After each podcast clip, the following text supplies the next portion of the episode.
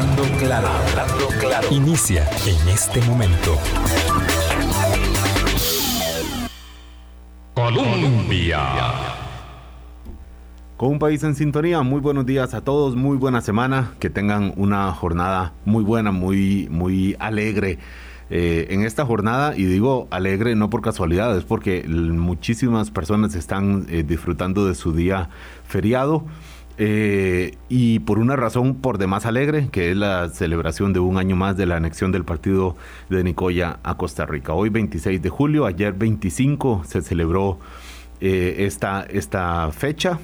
un abrazo vaya para toda la provincia de Guanacaste, incluso los cantones que están que por territorio eh, van más allá de lo que fue el partido de Nicoya. De verdad es valiosísimo el aporte eh, cultural, el, acervo que le da a lo que significa ser costarricense eh, toda la provincia de Guanacaste. en buena parte correspondiente al partido de Nicoya que se anexó hace casi 200 años ya. Y em, entonces, bueno, estamos en día medio feriado. Nuestra directora Vilma Ibarra forma parte de estas personas que están disfrutando del día feriado también. Nos contará luego cómo estuvo la lluvia allá en la zona norte, porque ciertamente estamos eh, finalizando ¿qué? Cuatro días, o cumpliendo más bien, ojalá fuera finalizando, cuatro, estamos cumpliendo cuatro o cinco días de lluvias intensas en casi todo el país, pero sobre todo en la zona caribe y norte de Costa Rica, una emergencia más de esas que causan muchísimo preocupación, eh, muchísimo dolor, en, por supuesto muchos casos de, familias que, han perdido sus, pertenencias y han tenido que salir de su casa de manera intempestiva al, ver cómo el río, eh, uno dice, invade sus casas. Y en realidad, y esto es parte del enfoque de este programa que hacemos hoy acá, en realidad es cómo el río eh, pues recobra sus espacios, porque mucho de las emergencias que vivimos en realidad es producto de decisiones que llevan, ya llevan muchísimos años, muchísimas décadas eh, de antecedentes de cómo hemos ido desarrollándonos en las ciudades y cómo hemos ido presionando más y más a la naturaleza. Y en días como estos, pues pagamos la factura. Las escenas son preocupantes, las que vimos del jueves en la tarde en Turrialba, eh, las que hemos visto después en, otras zonas del, Caribe, en Pocosí, en Matina, en Talamanca, ni qué decir, en Valle La Estrella, que forma parte de este cantón, Zixaola también, pero también en la zona norte eh, vimos unas tomas aéreas del cantón Guatuso eh, del centro, perdón, del cantón eh, Guatuso eh, inundado, inundado realmente causa preocupación. Y bueno, es una emergencia sobre otra. La emergencia del COVID sigue activa y sobre esta la Comisión Nacional de Emergencias ha tenido que desplegarse también y atender junto con otras instituciones del Estado y organizaciones también civiles o privadas que se han movilizado para atender las necesidades de muchísimas muchísimas personas. Hay 3.000 personas en albergues en este momento y eh, bueno, muchos daños todavía por contar. El presidente Carlos Alvarado está en la zona del Caribe, en, Limón, esta mañana, junto con el presidente de la Comisión Nacional de Emergencias, don Alexander Solís. Pero justamente por eso es importante eh, que, hablemos hoy con, con personeros de la Comisión Nacional de Emergencias que tienen el, marco completo, más allá de las cifras de daños que todavía, insistimos, todavía están por conocerse, y también con quienes manejan y, viven de más de cerca la emergencia, como es el caso en Turrialba del de alcalde, el alcalde Fernando León, que por su cargo es también el jefe del comité local de emergencias y conoce muchísimas de las de los detalles que son importantes para hacer la valoración de la emergencia que vivió esta ciudad en la tarde del jueves, después de un aguacero muy largo y muy fuerte. Llovió en un, en un, a ver, en un día, lo que usualmente llueve en, en un mes lluvioso, además. Entonces es importante que hablemos hoy y por eso agradezco muchísimo que esté hoy el jefe de la Unidad de Investigación y Análisis de Riesgo de la Comisión Nacional de Emergencias, don Lidier Esquivel, Y también don Fernando León, el alcalde de Turrialba, que está conectado o está por conectarse acá con nosotros en nuestro Hablando Claro de día lunes. Vamos, eh, saludo, Dani, está don Lidier, está ya en línea y le agradezco muchísimo, don Lidier, que está con nosotros hoy para hacer esta mirada un poquito más amplia, un poquito más explicativa de este nuevo episodio de Emergencia por Lluvias. Buenos días, don Lidier. Muy buenos días, don Álvaro. Muchas gracias por la invitación y bueno, lamentablemente de nuevo eh, eh, con ustedes y conversando de estos temas eh, que tanto le cuestan al país, que tanto dolor significan para todos nosotros, que tantas pérdidas trae, pero que también nos traen lecciones, sin duda, lecciones que aprender y que nos deben servir para eh, replantearnos el futuro de cómo estamos construyendo nuestras ciudades, nuestras comunidades eh, y cómo hacerlas cada vez más resilientes al, a los desastres, porque los eventos como el que sucedió la semana anterior, ni es la primera vez que han sucedido, ni será la última, por supuesto. Eh, y más bien, si nos ubicamos en un contexto de cambio climático o de eventos extremos, como le queramos decir, este, pareciera que van a ser una constante cada vez más frecuente en, eh, en, el futuro. Así que sin duda tenemos que aprender de estas lecciones, de estas facturas que nos pasa la naturaleza, pero eh, principalmente eh, debemos replantearnos cómo vamos a seguir viendo el desarrollo de nuestras comunidades en esos entornos tan vulnerables y tan frágiles eh, al mismo tiempo a, la, a eventos como estos, pero no solo eventos de este tipo, ¿verdad? Estamos hablando de un país donde además de inundaciones, los deslizamientos, eh, la actividad sísmica, hace poco tuvimos dos sismos que nos, que nos asustaron y nos recordaron que también estamos en una zona sísmica, eh, pero también hay actividad volcánica durante la la, en medio de la atención de la emergencia de las inundaciones en Turrialba hace unos cuantos días, también tuvimos una pequeñita erupción en el volcán Turrialba que sin duda nos recuerda que, que, esto es parte de nuestro entorno también.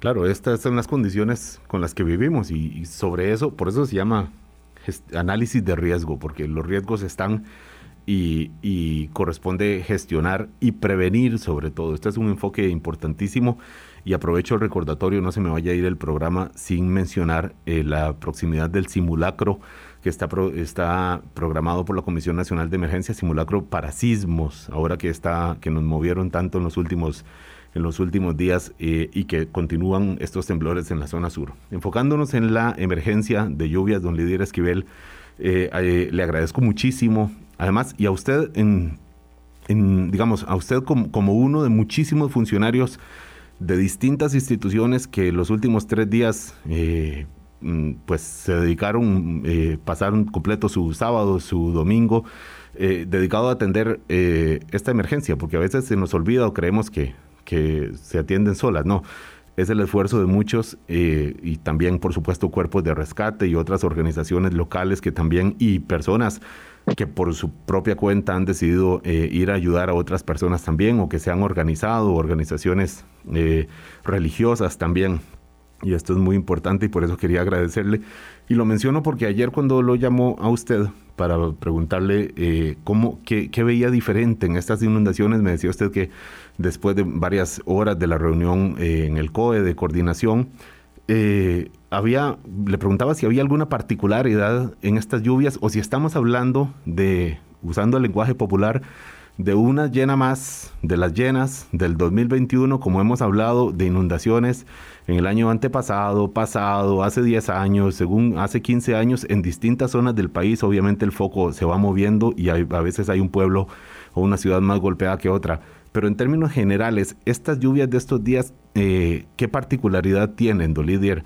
Eh, considerando que es el mes julio, que usualmente no es el mes más fuerte de, eventos climáticos como huracanes o tormentas tropicales, pero, pero obviamente con un impacto muy, muy amplio que sí ha tenido, don Líder. ¿Cuál es la, digamos, la particularidad o qué ¿qué podríamos subrayar de, este, de esta situación de lluvias y, e inundaciones que, insisto, se mantiene activo a pesar de que ha amanecido un poquito mejor el clima, eh, ha, dejado de llover en algunas, en algunas ciudades, don Lidia?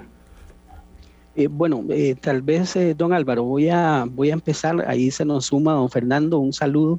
Este, em, voy a empezar porque ha sido un fin de semana largo, muy largo para nosotros. Hemos, eh, hemos trabajado de manera continua desde que esto se inicia, por un lado, y eh, es importante también resaltar la participación de instituciones como la Cruz Roja, eh, la Fuerza Pública, bomberos, nuestro colega Fernando León, que está ahí en línea de la municipalidad y de todos los municipios que han estado eh, inmersos en esta emergencia, también eh, otras instituciones como por ejemplo el Ministerio de Obras Públicas y Transportes, el MAC, la Caja, el Ministerio de Salud.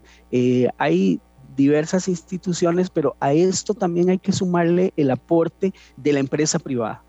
Eh, durante estos días también hemos tenido eh, múltiples colaboraciones tanto en la zona de Turrialba como en los demás cantones eh, que han sido afectados. Ya usted lo mencionaba en la muy buena introducción que hizo al inicio sobre, eh, bueno, que también está Guatuso, también está Talamanca, también está Limón, está Sarapiquí, está Siquirres, etcétera, está Matina, este, y en todos estos cantones, no solo las instituciones, las municipalidades y la empresa privada han estado de la mano. Y por supuesto, un actor muy importante y que es el más afectado de todos, que es la misma comunidad.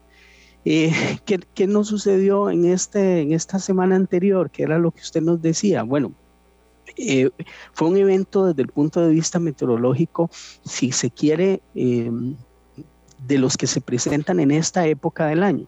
Nosotros, los que vivimos de este lado de, de, la cordillera, de la parte pacífica, a veces creemos que julio es un mes, eh, bueno, del de los veranillos de medio año, de la canícula, del veranillo de San Juan, etcétera, eh, que bajan un poco las lluvias eh, y a veces perdemos la perspectiva de que esto solo sucede en la vertiente del Pacífico, como muy bien nos lo ha planteado muchas veces el Instituto Meteorológico Nacional.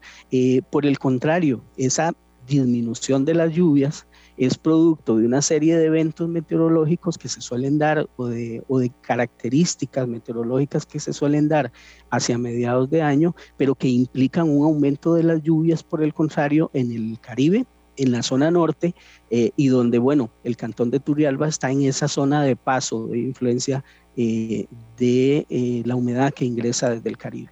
Eh, así que mm, se nos informó, se nos informa de que viene un evento, que este evento está eh, generando o aumenta las probabilidades de lluvia tanto en el Caribe como en la zona norte, y eh, bueno, se inician las lluvias, sobre todo a partir del miércoles, jueves de la semana anterior, y estas lluvias tienen por lo menos dos epicentros, don Álvaro. Uno de ellos, indudablemente, es eh, Turrialba, el cantón de Turrialba, y allí en Turrialba pareciera que particularmente la ciudad de Turrialba eh, todavía se está en la fase de evaluación de daños, pero los compañeros que están allá en el terreno nos decían que el comportamiento fue muy particular porque los daños están muy concentrados en el casco urbano de la ciudad y cuando uno se aleja un poco, eh, sí hay daños porque llovió y llovió muy fuerte, pero eh, no son tan extensos, no son tan intensivos como los que vemos en la zona central de, de Turrialba.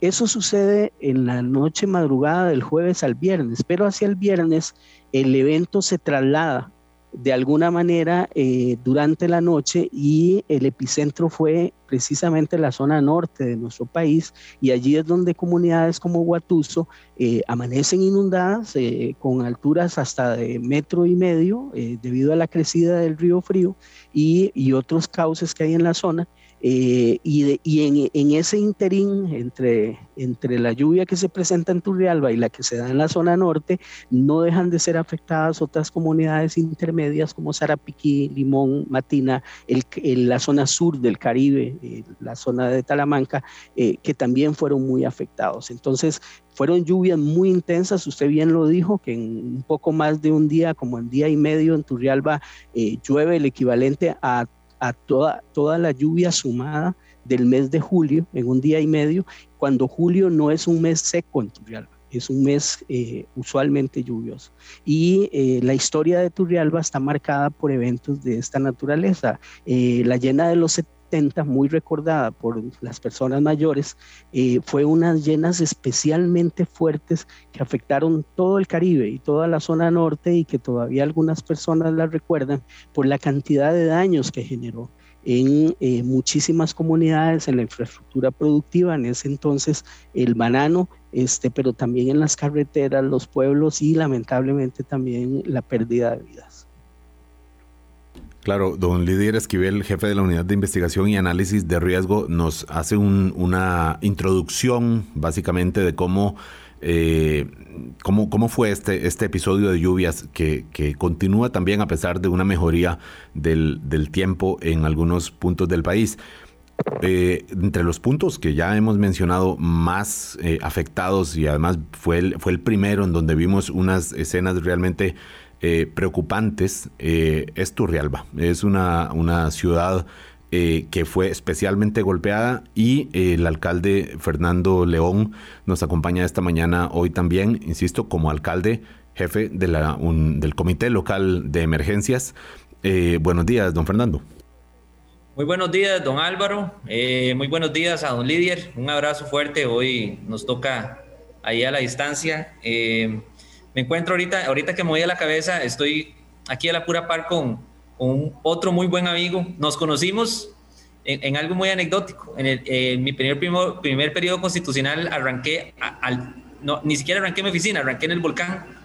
Y entonces así conocí y, y he hecho excelente amistad con, con excelentes personas como líder y como a quien tengo la par, que también tengo una gran admiración, don Julio Madrigal. Y estamos aquí con Julio viendo los sobrevuelos y, y, y, cada vez confirma lo que, lo que ya conocemos en estos últimos días y que el Instituto Meteorológico Nacional este, lo dijo en reunión del COE el día sábado. El mes de julio del 2021 pasa a ser el mes de, mayor, de mayores precipitaciones en historia de Turrialba, al menos desde que fue creado el Instituto Meteorológico Nacional. Efectivamente, en 24 horas eh, de ahí tuvimos la lluvia de un mes. Estamos hablando que tuvimos casi 36, 37 horas continuas eh, de lluvias. Las del día jueves fueron las que presentaron mayor eh, intensidad y un poco en la madrugada del día viernes. esta es una situación sin antecedentes, pero algunos también ya tienen un antecedente, como lo hemos visto en algunas de las reuniones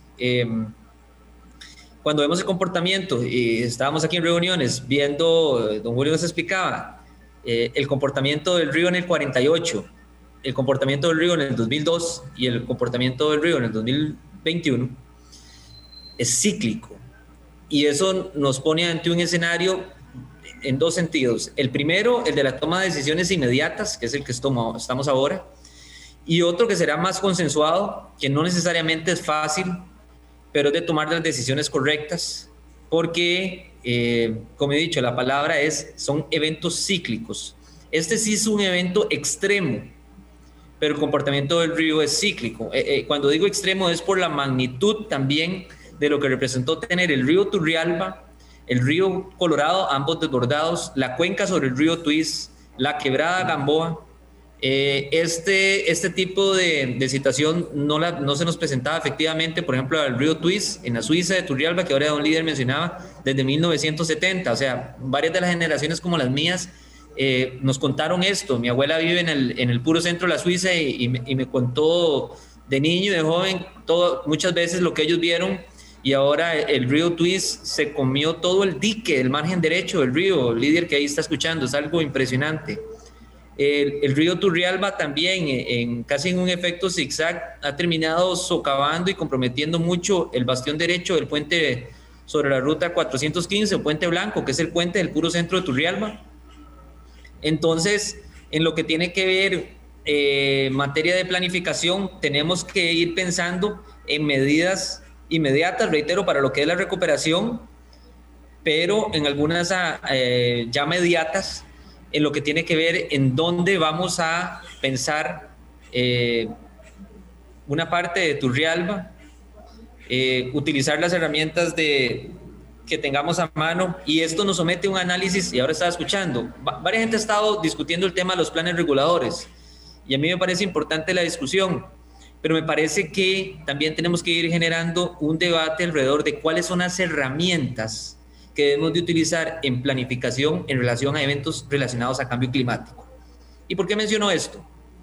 Vean ustedes qué curioso, anda circulando una foto en todo el mundo en donde vienen imágenes, sale Bélgica, Alemania, Estados Unidos, todas las inundaciones, todas están pasando del Ecuador para arriba, si lo queremos hablar en términos muy coloquiales. Entonces, em, y, todos han pasado este año y en, meses recientes.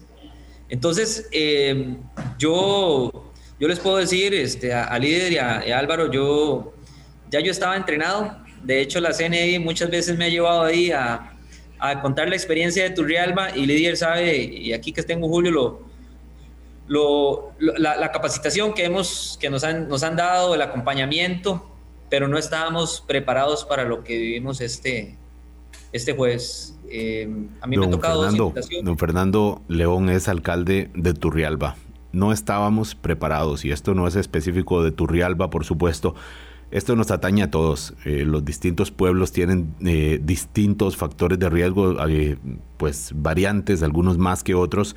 Y, cuando uno ve los ríos, cuando dice don Fernando, el río que, llega a Turrialba, en realidad son, son, dos que llegan a la ciudad del río Colorado y el río Turrialba, más la quebrada Gamboa, que también se comporta eh, de, pues también, eh, por supuesto, eh, implicó o, puso a correr de más a los turrialbeños el día jueves por la tarde. Vamos a hacer la primera pausa.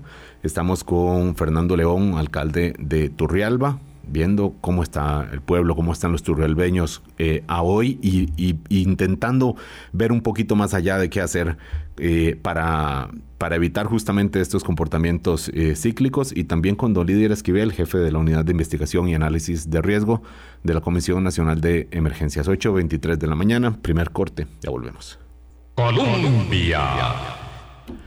Con un país en sintonía. Nos saluda el periodista Álvaro Murillo, 8.27 de la mañana. Un saludo para nuestra directora que nos reporta eh, unos rayitos de sol al amanecer, eh, al comenzar este lunes allá en Ciudad Quesada. Mm, en otros eh, puntos sigue nublado y sigue la atención de la emergencia, el rescate de comunidades que aún siguen incomunicadas y la atención de algunas personas que así lo requieren en albergues, eh, casi 3.000 personas, eh, mientras sigue el recuento de los daños de estos cuatro o cinco días de lluvias, de estas inundaciones en la zona norte y caribe del país. Estamos hoy con don Fernando León, alcalde de Turrialba. Vaya, por cierto, un saludo, un abrazo a todos los turrialbeños que tienen siempre un sentido de identidad muy fuerte, un sentido de pertenencia sobre, sobre su cantón y sobre su ciudad, esa ciudad que vimos anegada con unas corrientes eh, fortísimas de, agua en la tarde del jueves. Eh, y estamos también con Don Lidia Esquivel eh, de la Comisión Esquivel de la Comisión Nacional de Emergencias. Lo último que dijo antes del corte don Fernando León es que los tomaron desprevenidos, que las lluvias muy fuertes, eh, insistimos, llovían un día lo que usualmente llueve en más de un mes, en todo un mes en, en Turrialba, que los tomaron desprevenidos, pero también había dicho usted, don Fernando, que era un comportamiento cíclico y que eh, seguro usted recuerda y algunas personas aquí en la plataforma nuestra de WhatsApp 70030303 nos recuerda los eventos de 1996. Dice que cómo es posible que los haya tomado desprevenidos si ya se sabe que Turrialba está en una situación especial, prensada diría, por los ríos, eh, incluso con uno de estos ríos medio entubado o entubado debajo de la terminal de buses. Es una, es una ciudad puesta, eh, impuesta obviamente por, por eh, en, medio de, cuencas que esta vez se crecieron y hicieron los desastres que, vimos. Don Fernando, ¿cómo es que uno puede decir desprevenidos tratándose de Turrialba eh, con todas las advertencias que, hay, que ha habido y que usted por lo que dice ha conocido también en, por la coordinación con la Comisión Nacional de Emergencias? Un momento un momento que se nos desconectó aquí, me parece, don Fernando, alcalde de Turrialba, Fernando León. Eh, ya ahora sí. No sé si me escuchó mi pregunta, don Fernando. Sí, claro. ¿Me escuchan ustedes? Sí. Perfectamente, adelante. No, no, que la, la, palabra fue que no estábamos preparados para un evento de la magnitud. O sea, este es un evento extremo que desde 1968 no se presenta. Claro que los turrialbeños conocemos la situación y la, la situación que presenta el casco urbano de Turrialba, al menos en cuanto a, de, no hubo una planificación hace muchos años de cómo, cómo fue, digamos, constituida Turrialba previo a, muchos de los que hoy estamos tomando decisiones acá, ¿verdad? No, no hayamos nacido.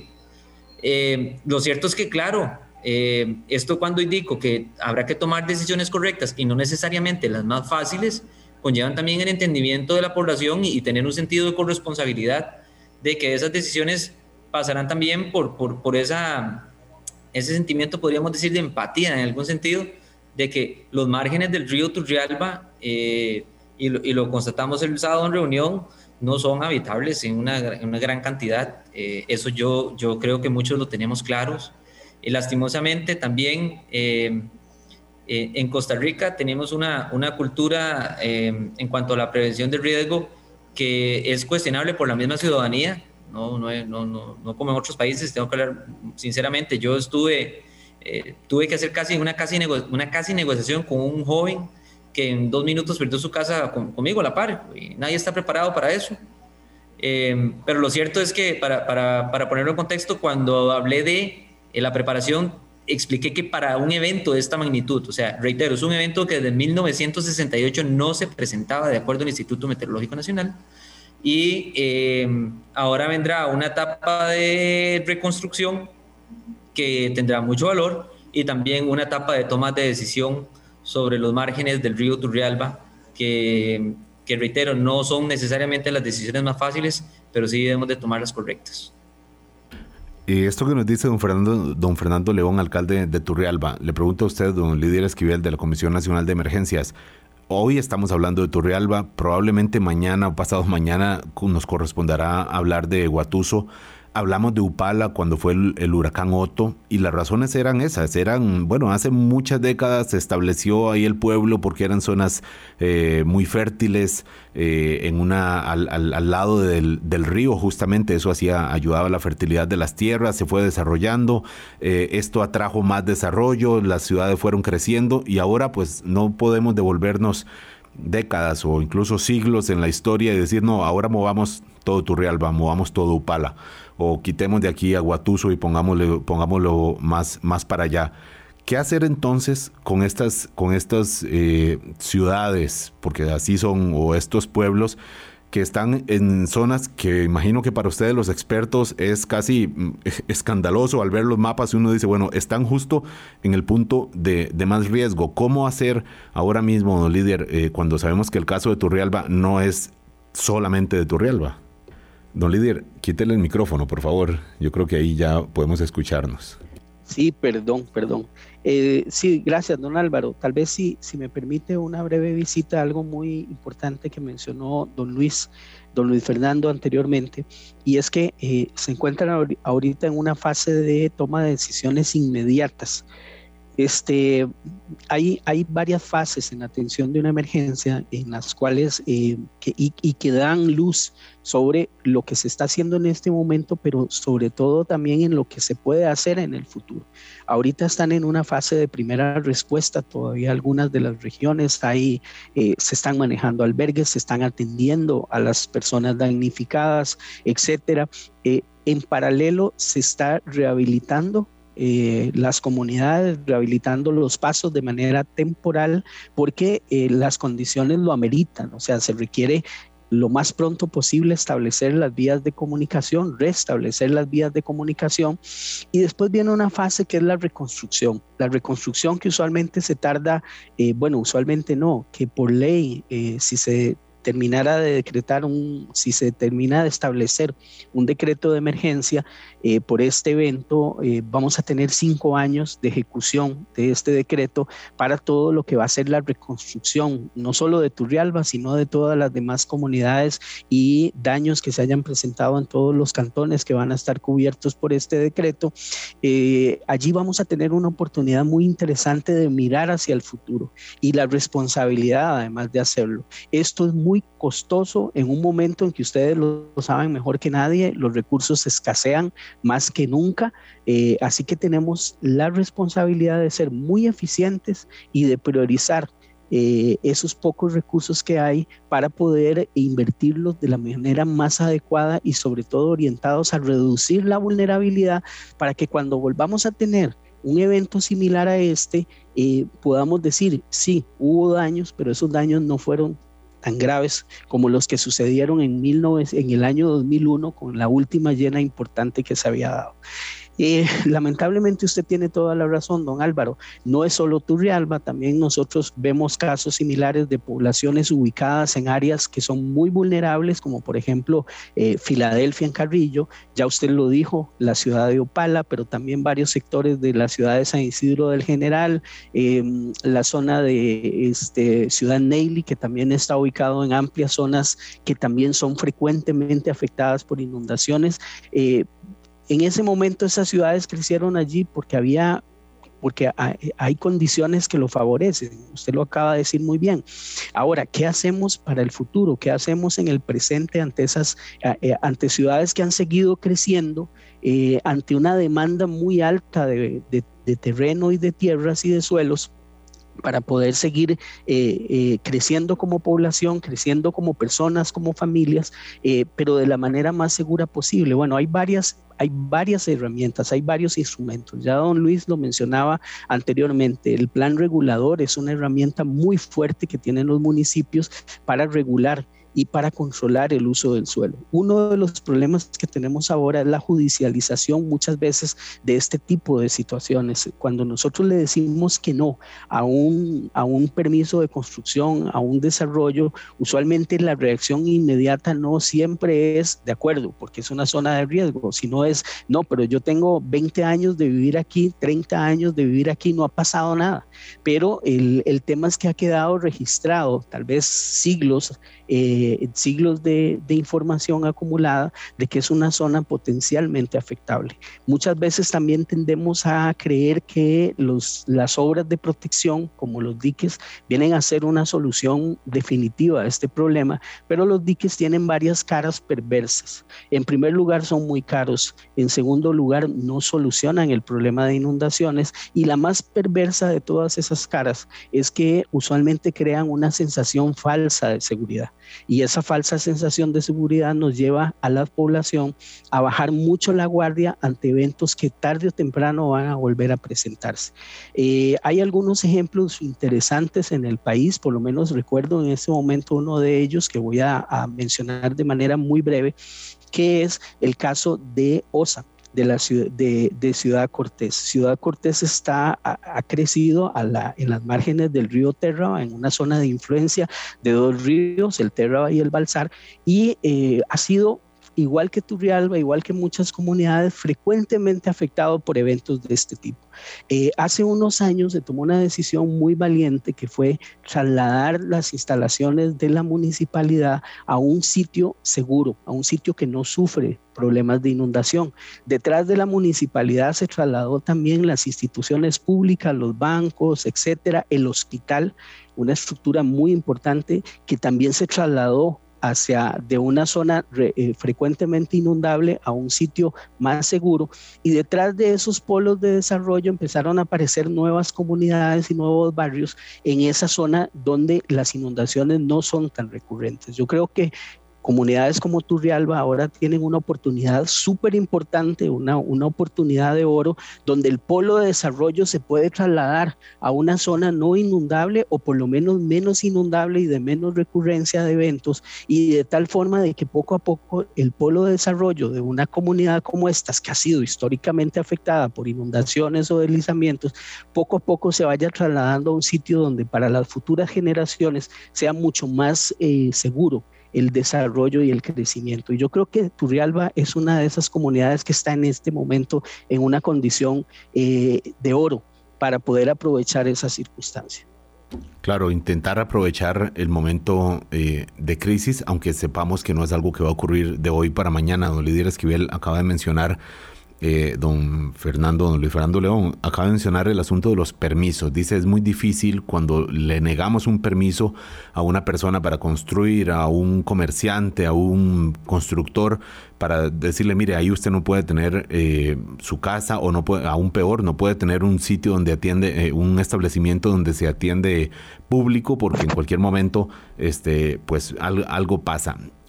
¿Cuánto margen tiene un alcalde, tiene una municipalidad de decirle a las personas, mire, ahí usted no construye y punto, no le vamos a dar el permiso o acaban más bien dando el permiso para justamente porque hay una, una presión entendible, quizás no conveniente, pero entendible de, del sector mm, privado, de las personas que quieren construir, que quieren ampliar su casa y decir, mire, este terreno es mío y yo tengo derecho a, a construir aquí. Incluso habrá quienes digan, bajo mi propio riesgo, si es que cabe esa posibilidad. ¿Hay margen de maniobra de un alcalde o hay también una responsabilidad de ustedes, de la municipalidad, de las municipalidades, de decir, miren, ustedes han permitido que toda esta fila de casas se construyan ahí, en el puro borde del río, y luego acabamos viendo las escenas que vimos como las del día jueves eh, a un lado del río Turrialba, don Luis Fernando. Sí, muchas gracias, don Álvaro. No, no debe existir ningún margen. Este es, es mi, mi e, e, e, esa es mi percepción. Hay un principio hermoso para los funcionarios públicos, que es el principio de probidad y dice que debemos de ser responsables y debemos de respetar la técnica. Los permisos de construcción, los usos de suelo, eh, no pasan por la alcaldía, no es una potestad, ¿verdad? Yo creo que esa es otra percepción que a veces que se tiene que en Costa Rica, ¿verdad? Que el jerarca, y yo más bien, eh, yo creo que en un cambio a veces de paradigma tenemos que cambiar ese pensamiento piramidal que a veces tenemos en las instituciones de que es el jerarca. No, no le corresponde al jerarca, eh, muchas de estas familias han sido reubicadas. Ahí eh, tendrá que tomarse decisión también en cuanto a servicios públicos. Mientras existan servicios públicos, van a haber personas eh, viviendo ahí. Y no debemos de tener, yo creo que eso, eso, eso, es todo un debate a, a, nivel nacional y un líder lo, lo conoce muy bien. no debemos de tener ninguna contemplación sobre la vida humana. La vida humana está por encima de cualquier otra cosa. En el caso de nosotros, tenemos una serie de dictámenes eh, vinculantes por parte de la Comisión Nacional de Emergencias en algunos de estos ríos. No puedo decir que en toda la zona, porque ahora la afectación fue mayor. O sea, eh, ya viendo las tomas, hay zonas que no, fuesen, no fueron afectadas. También no es que eh, se toma, por decirlo así, una cinta métrica y se dice todo esto. Sí, hay que hacer unas valoraciones que, reitero, van mucho respetando la técnica de, equipos multidisciplinarios, ¿verdad? Esto también. Y con respecto al tema de los permisos y demás, y, eventualmente si se debe o no ser permisivo, eh, hay una responsabilidad tanto del profesional como de la institución cuando se otorga o se otorgaron eventualmente algún tipo de beneficio o derecho. Les pongo un ejemplo. Turrialba, por detrás de Puriscal, es el segundo cantón con más fallas en Costa Rica. Tenemos 18, Puriscal nos gana por una, 19. Estábamos viendo una falla en blanco y negro que ahorita se vino y, y esa falla era de más de 50 hectáreas. Y adivinen, esa falla estaba titulada por el IDA. O sea, eh, nuestros agricultores tenían titulados una falla bastante grande en donde eh, en su momento, hace muchísimos años, probablemente no se contemplaron esas acciones por parte del Estado para, para titular una falla. Entonces, eh, ¿Qué quiero llegar con esto, don Álvaro? Tenemos que buscar esquemas de gobernanza multinivel que precisamente pasen de modelos de coordinación a modelos de integración, para que la toma de decisiones pase por lo técnico, por las instituciones que deben de respaldar, pero sobre también sobre el conocimiento de quienes viven en el territorio de qué es lo que pasa. Y por ahí es donde yo creo que podemos comenzar a construir de manera colectiva, entre todos los involucrados, las soluciones que eviten de que muchas personas eventualmente vuelvan a ser afectadas. Claro, eh, don Luis Fernando León, empezar a construir eh, este, esta modalidad, empezar a impulsar este desarrollo, eh, no deja de ser difícil explicarlo a la población cuando, cuando un sector o lo favorece tal como ha venido desarrollándose y otro sector pues le cuesta, digamos, la credibilidad, porque uno dice, bueno, ahora sí, esta vez sí, ¿y por qué no después del 2000? ¿Por qué no después del 96? Eh, ¿Por qué ahora sí se tendría que hacer diferente? Hay factores eh, nuevos como el concepto de cambio climático eh, que, insistimos, trae pues más, más violencia en los eventos porque son, son más intensos. Eh, pero lo cierto es que eh, lluvias, tormentas tropicales, eh, llenas, llamémoslo como sea, siempre han existido y uno dice, bueno, y de verdad ahora justamente en 2021, ¿qué razones habría para hacerlo diferente? Para que la población crea que las autoridades, sea locales o nacionales, van a hacer una apuesta mm, diferente y obviamente contando con el apoyo, por supuesto, del sector privado, porque si no es muy complicado. Son las 8.45 de la mañana, vamos al último corte y volvemos con Luis Fernando León, alcalde de Torrealba, y líder Esquivel de la Comisión Nacional de Emergencias. Colombia. Con un país en sintonía, 8.49 de la mañana. En estos cuatro minutos eh, que nos quedan, quisiera dejarle un par de minutos a don Luis Fernando León, alcalde de Torrealba, eh, para, para em, consultarle cuán, cuán cierto es. Vi una fotografía de los terrenos donde se está construyendo el nuevo hospital de Turrialba, ahora que hablamos de cómo establecerse los servicios públicos y de la importancia que eso tiene para ir moviendo poquito a poco las ciudades que están en, sitios de riesgo. Y, pero vimos que en, la, en el terreno donde se está construyendo eh, estaba inundado también. Eh, es real, eh, don Luis Fernando, esta situación del, hospital nuevo de Turrialba. O sea que mm, podríamos pensar en que está construyéndose también en una zona mm, muy vulnerable a inundaciones. Claro, bueno, em, yo sí entiendo que al igual que muchas zonas, inclusive yo donde, donde resido actualmente, le decía a mi vecino que nunca había visto los, el pasto, el zacate tan cargado, ¿verdad? El problema de filtración. Eh, obviamente hubieron estudios preliminares. Esos suelos en nivel friático es, bueno, al igual que mucho Turrialba, ¿verdad? El líder que conoce Turrialba viniéndose para el centro, el nivel friático aquí en Turrialba, como decimos popularmente, es bastante jodido. Pero entiendo que más bien ya han retomado las actividades del, del, del hospital eh, ustedes entenderán que dentro también de todo lo que atendemos estamos hablando de más de 320 incidentes y continúan ingresando todavía de territorio indígena. De 330 rutas cantonales, 200 están afectadas. Entonces, hemos tenido en las reuniones un, un repaso de, por encima, digamos, de, de, cada una de las situaciones. Lo que me explicaban es eso, de que ya el hospital eh, han, han, retomado las... Eh, las actividades, eh, fue una, una, actividad de, ya vimos la cantidad de lluvia que se recibió, pero también recordándoles que estos, estos terrenos donde está el hospital, eh, al igual que el, su vecino, que es la angostura, eh, como lo describían nuestros antepasados, son terrenos algo suamposos, ¿verdad? Y eso requiere que estructuralmente los ingenieros de, pensaran el edificio de cierta manera. Entonces entiendo que eso sí fue contemplado eh, desde, el momento que se comenzó con el anteproyecto y el diseño de lo que es el hospital.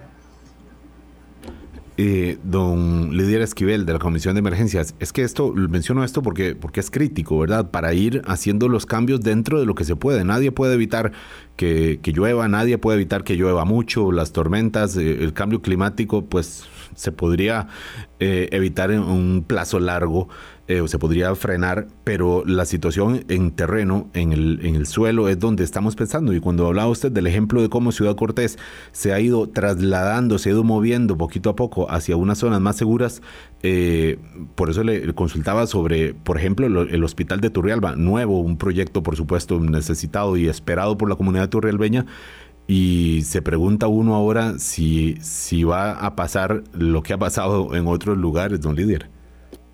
Sí, gracias. Más bien eh, vamos a, evaluar el, sitio particular de, eh, de, este hospital, aprovechando que tenemos expertos en este momento en la zona de Turrialba, eh, para identificar si es un problema local, si es un problema de saturación de suelos que puede ser fácilmente manejado a través de una eh, infraestructura de drenaje eh, sin ningún problema o si es que está efectivamente en una área eh, que es potencialmente inundable, pero con procesos que son mucho más complejos, mucho más difíciles de atender. Pero como le digo, el poder trasladar estos polos de desarrollo son una oportunidad única que no podemos desperdiciar como como comunidad, como país, porque eh, esto es lo que nos permite también de manera más sostenible pensar que dentro de algunas generaciones podamos tener un Turrialba más seguro del que actualmente tenemos. Don Lidir, y esto es importante ahora, desde el momento, obviamente, eh, aquí estamos queriendo ah, poner la mirada un poco más, ah, eh, un poco más adelante, pero se está atendiendo la emergencia y decía usted, hay tareas todavía de atención primaria y, lo, y de reconstrucción o de rehabilitación de, algunas carreteras, de puentes, de algunas otras eh, infraestructuras eh, o este, partes de infraestructura y desde ya hay que ir eh, pensando en que no solo tapar el hueco o, rehabilitar el puente mm, para evitar que en la próxima llena, en la próxima correntada del, río, se lo vuelva a llevar o como pasó en el puente en la ruta 36 hacia, Zigzagola, uno dice, bueno, qué posibilidad hay de reconstruir esa parte del, puente Río Bananito y que en la próxima mm, no vayamos a ver una escena igual. y no solo tenemos la posibilidad, don Álvaro, yo lo plantearía como la responsabilidad.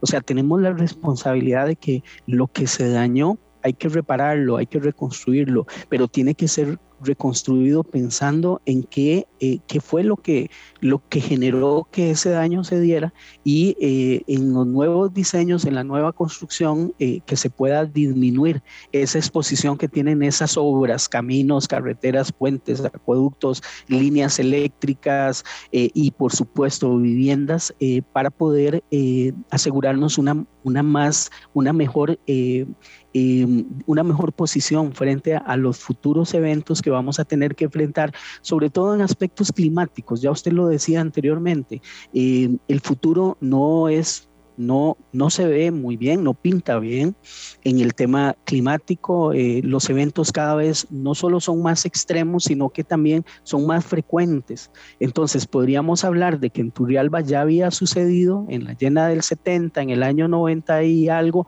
y ahora en el 2001, pero podría ser que cada vez ese periodo entre eventos, entre eventos extremos cada vez sea más pequeño y entonces los daños, eh, los daños materiales y las pérdidas de vidas también van a ser mayores. Allí hay un tema muy importante y es usted lo decía, ¿qué es lo que puede hacer que ahora en adelante, de ahora en adelante sea diferente? Bueno, justamente allí es donde está la llave, que cada vez los daños van a ser mayores, que cada vez las pérdidas económicas van a ser mayores y por lo tanto tenemos que ser más eficientes y más inteligentes a la hora de invertir en esa reconstrucción. Claro. Y, y sobre todo porque los recursos cada vez son menos también.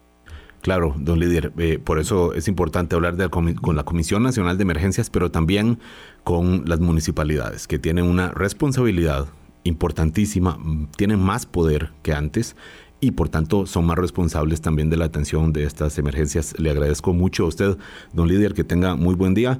Mucho gusto, más bien muchas gracias por la oportunidad de hablar con todos ustedes. Y también a don Luis Fernando León, alcalde de Turrialba. Le agradezco mucho y ojalá que la comunidad pueda restablecerse lo más pronto posible y corregir el rumbo. No, muchísimas gracias, don Álvaro, por el espacio.